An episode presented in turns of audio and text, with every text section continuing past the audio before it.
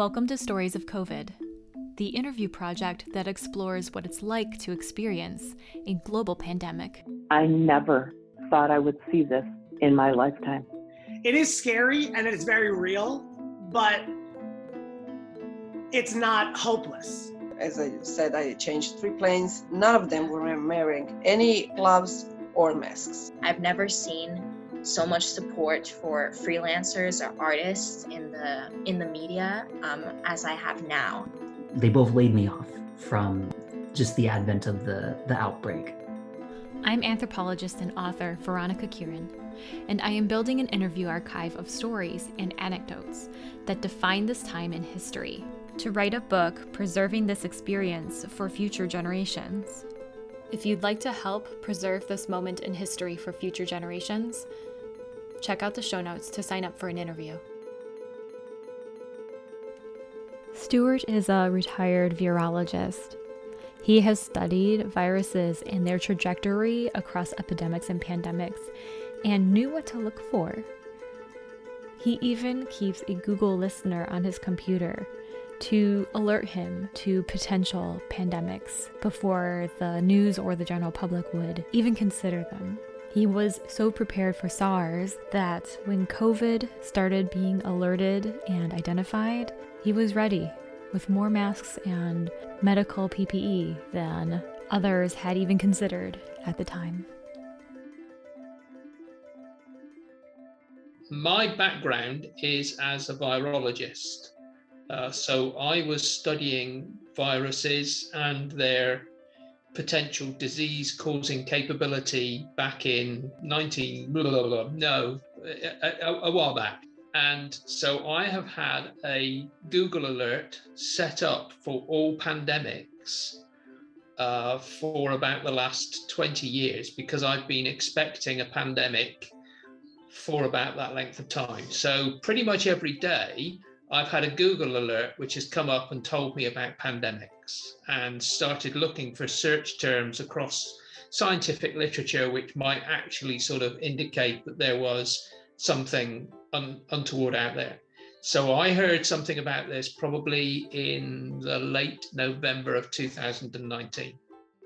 I still have the Google alert and the number of hits in that email that I get each day is in excess of anything I ever thought I'd see. But yeah, I, st- I haven't turned it off because I should just keep monitoring it. I mean, I've added now a number of other Google alerts in terms of numbers of infections and such like. But yeah, I, I've been monitoring. I've been monitoring actively for a pandemic since at least 2003 because I suppose at the end of the day, uh, even you can take the, the scientist out of the virology lab, but you can't take the virology lab out of the scientist. I mean, I it was it was my great it was the great love of my life. I knew that it wasn't going to be the way that I wanted to continue driving my career, but my intellectual curiosity was always going to be piqued by things like this. So I've been watching things to do with this this virus and it was really the beginning of the the original SARS, the severe acute respiratory syndrome, which I pricked up and went. That's even more interesting. Some of the sort of bird flu stuff that I sort of remember was I was monitoring.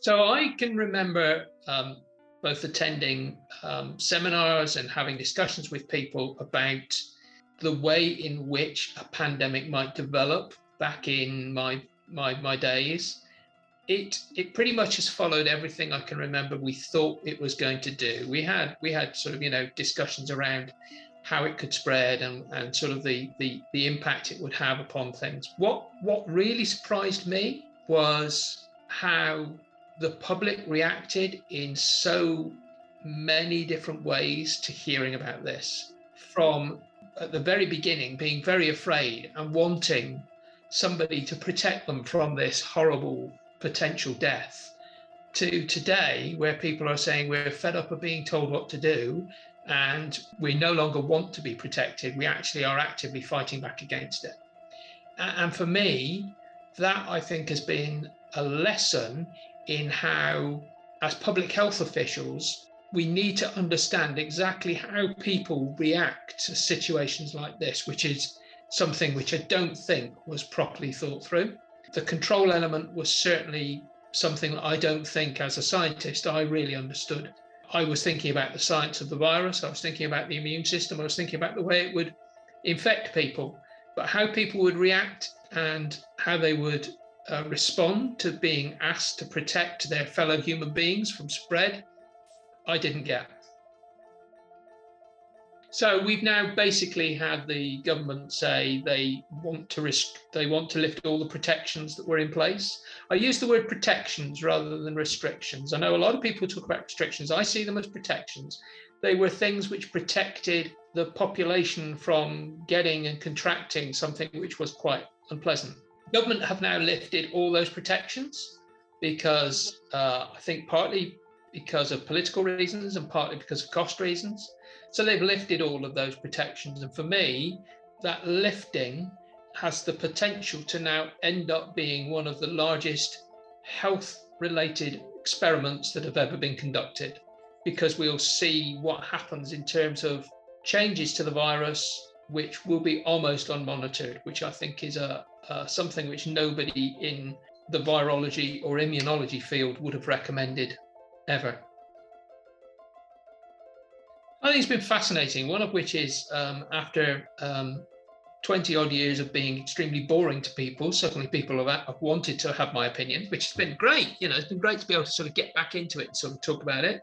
Uh, I've rekindled relationships with people in laboratories who are now in senior positions that I haven't spoken to in years, which has been great. I personally lost a family member at the very beginning of this pandemic, not actually because of the virus, but um, my mum developed sepsis and died. And I wasn't able to be with her because we were all in lockdown. And I found that really hard to deal with personally. Uh, it was a huge regret that I wasn't able to see her for the last moments of her life. And it was very telling that that grief has taken me longer to get over than I had expected because that time that you have with somebody before they die, I think is really critical. And I missed it. I think I began to realize the importance of doing and being with people that you want to be with because time is much shorter than you believe. I think, in honesty, the business has um, it's benefited in many respects finding the customers, the clients is, is probably not as uh, as easy as it might have been. But you know, I now spend most of my time doing networking and working with people across things like Zoom, which was not something which a lot of people wanted to do two years ago. People wanted to do face to face things. Now they understand and they're happy to do it. So, in some respects, it's bought me a huge amount of time in the business. I now save hours a day traveling backwards and forwards, doing stuff that I was just sitting in a car or sitting on a train. And I now sit behind a computer. Now, I've had to replace certain activities to make sure I get some exercise because otherwise I'd just sit for 12 hours a day and not move. But, you know, to be able to start to have, as I have now, conversations with people across the world that were just not thought of as being possible two years ago has been an absolute boon to, to my business. I now I had one day not so long ago where I started my day with a meeting with somebody in New Zealand. I then had a meeting with somebody in Seattle, in Washington, in the US.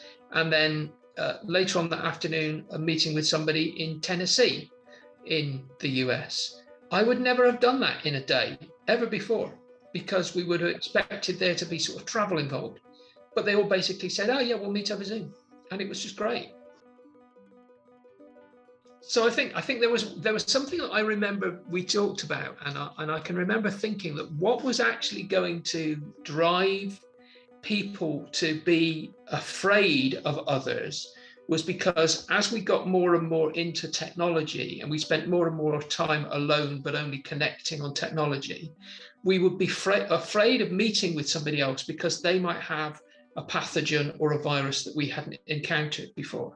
And I always thought it was going to be that the technology forced us to sort of separate from other people. But it didn't happen that way. What actually happened, and this was me back in sort of, you know, writing my thesis, as I was sitting there writing my thesis, it was sort of like, you know, I know what's going to happen with technology. We were just beginning to start to work with uh, with computers at that stage and sort of doing some modeling and things like that. And I can remember thinking, as we get more and more technology in our lives, we won't want to meet other people because they'll have a virus that we don't have. So that was my sort of, you know, imagination.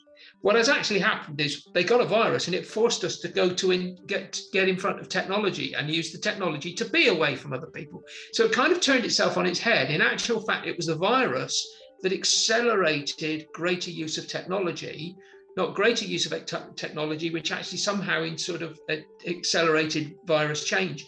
So I, it kind of came it came at me in a different way to the way I expected.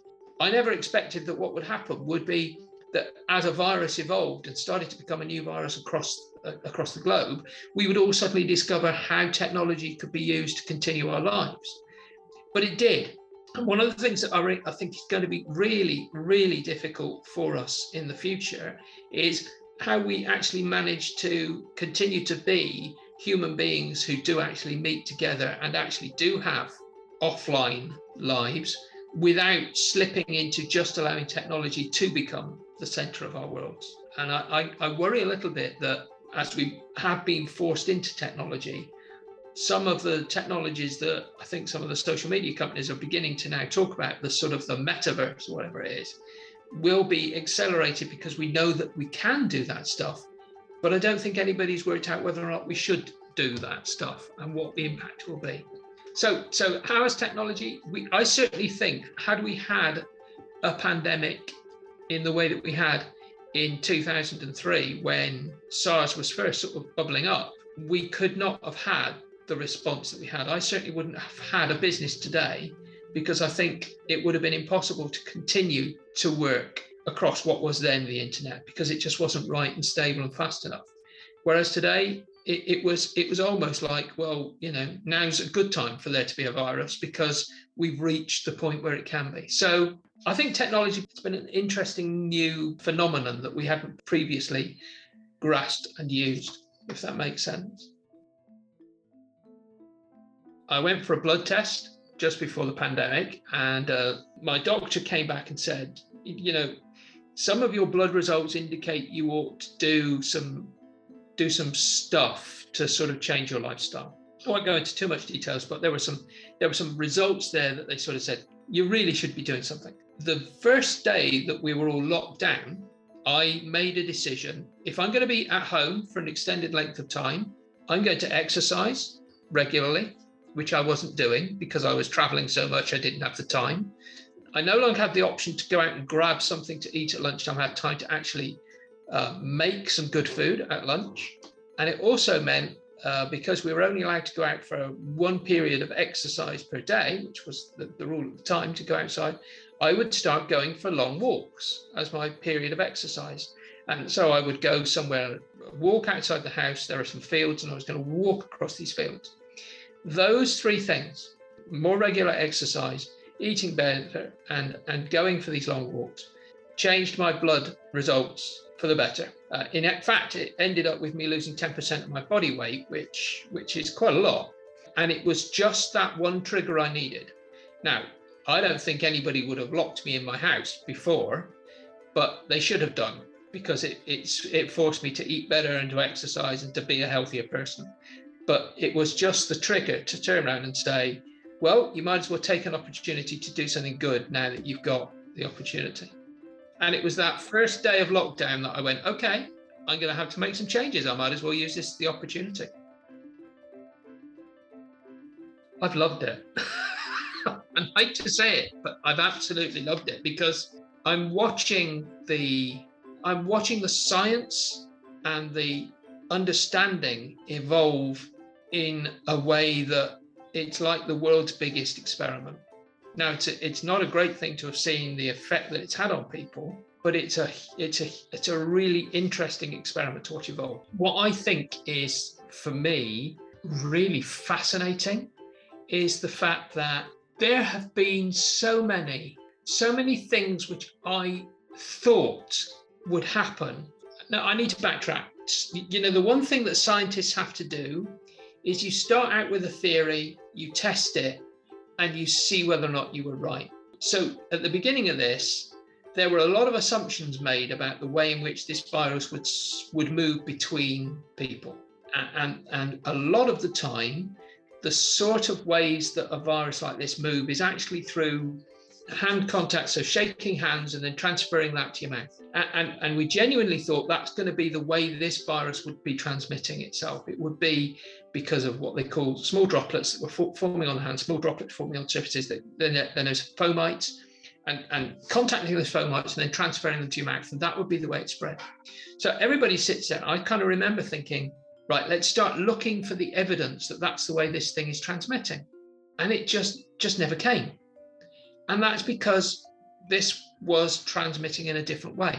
So watching watching our understanding, watching our knowledge of how things were working develop and, and being able to use that knowledge to actually to build a case is so it, has been done before with with viruses with things like ebola you watch you watch the, the, the knowledge evolving but this one was so interesting because it was on such a global scale.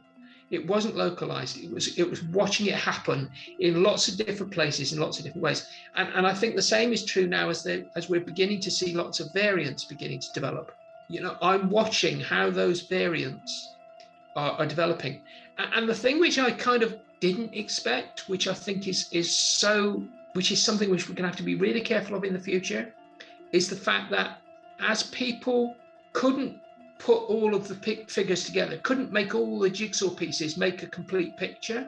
They'd fill in the blanks with a big piece of, you couldn't justify that piece being put in, but because there's a big hole and you don't know what's supposed to be in that hole, you just you just snatch something out of somewhere else and put it in. And that's where all of the conspiracy theories started to come from. The sort of you know it must have been it must have come from a lab when there was no real evidence that, that a virus was was coming from that lab. In fact, you know, I I spoke to some people that, that knew something about the, the lab in China that was blamed for where the virus came from. And I said, you know, do you think, in all honesty, there was? A, and they went, it's like a normal lab. You've been into a virus lab. You, you, it's kind of like the same sort of thing you'd see in any other virus lab. Why on earth would you think they'd be trying to create viruses in a lab where all they're trying to do is what you used to do, which is determine its genetic sequence.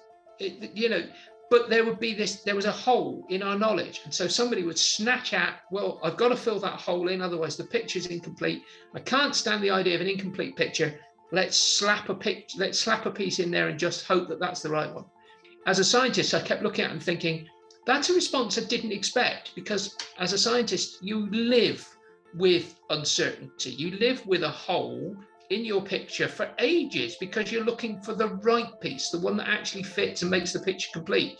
I'm comfortable with there being holes in the theory for very many, you know, long discussions. But I didn't expect people to go, well, we can't have missing pieces. It's got to be filled with something.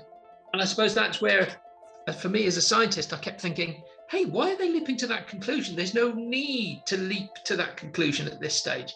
But people would. And there would be this sort of I'm going to leap to a conclusion. I'm going to, and that makes me feel comfortable.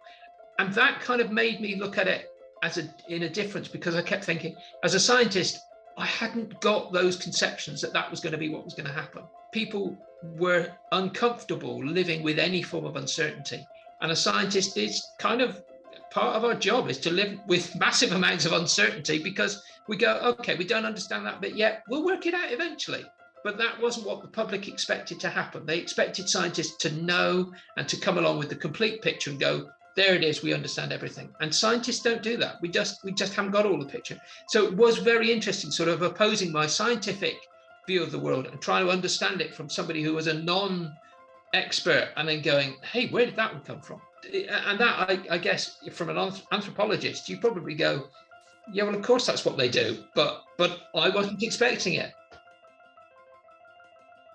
2003, when I saw the SARS begin to happen in China, and I looked at that and I thought, wow. One, that I expected it to come out of China because I'd always expected, because that's one of the areas where we always knew that there were crossovers between humans and bats and things like that. So, so that's always been a hotspot where you would expect a virus to sort of come from. So that was that was an area that I do. That was one of the things that my Google Google Alert actually sort of constantly monitored is anything that's going on in the sort of Southeast Asia uh, region of the world. So when I first saw SARS come out and I saw that, I went out and I bought a lot of what they call FFP3 masks. And I bought those masks because I was absolutely convinced that that my family needed to be protected from going outside and coming across people that have this virus. And I bought these masks. They arrived on the doorstep, and my wife looked at this big box of masks that arrived and said, "Do you genuinely think that we will wear those outside of the house when we go shopping?" And I said, "Yeah." If this thing goes global, you will genuinely put one of those things on and wear it outside of the house. And there were also some for children. And she said, Do you think Jacob will put one of those on when he goes to school and we'll keep it on all day when, when he's at school? And I went, Yes. If this things go global, he will put one of those on and go to school. He, she said to me, You're completely insane. And in March of 2020, I brought those boxes down from the loft where they had sat for X number of years. And she looked at me and she went, Oh, you think you're so clever at the moment, don't you? And I went, No, I've just been waiting for this pandemic, and those are things we will now wear outside the outside the house because I knew when this thing happened, we would need those. And at a time when nobody else was able to buy them, I had boxes. now I couldn't have, I couldn't. They, they were, they had apparently gone past their sell-by date, or they weren't, you know, right to be able to use in a healthcare setting. But they were absolutely fine for us. I had been sort of so ready for this for that long that that I felt like, you know, we've just known this was going to happen. It was just going to happen. And and the problem is that we don't seem to have necessarily yet learned the lesson that actually there will be another. I guarantee there'll be another because viruses just do this. That's what they do. They arise, they change. They don't always become less infectious.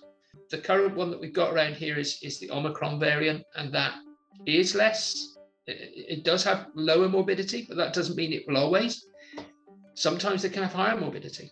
So yeah, we have got we have got to remain vigilant, and I just that's why that's why my call is please keep funding the sort of science research that just stays in the background and keeps monitoring things because it may be boring, but boy is it important. Thank you for listening.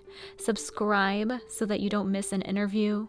I interview multiple people a week and I am releasing these episodes as fast as I can. And if the story meant something to you, share it because it will probably mean something to someone else. Every time you share the project, it helps the project grow. So thank you. Until next time, stay safe, stay well.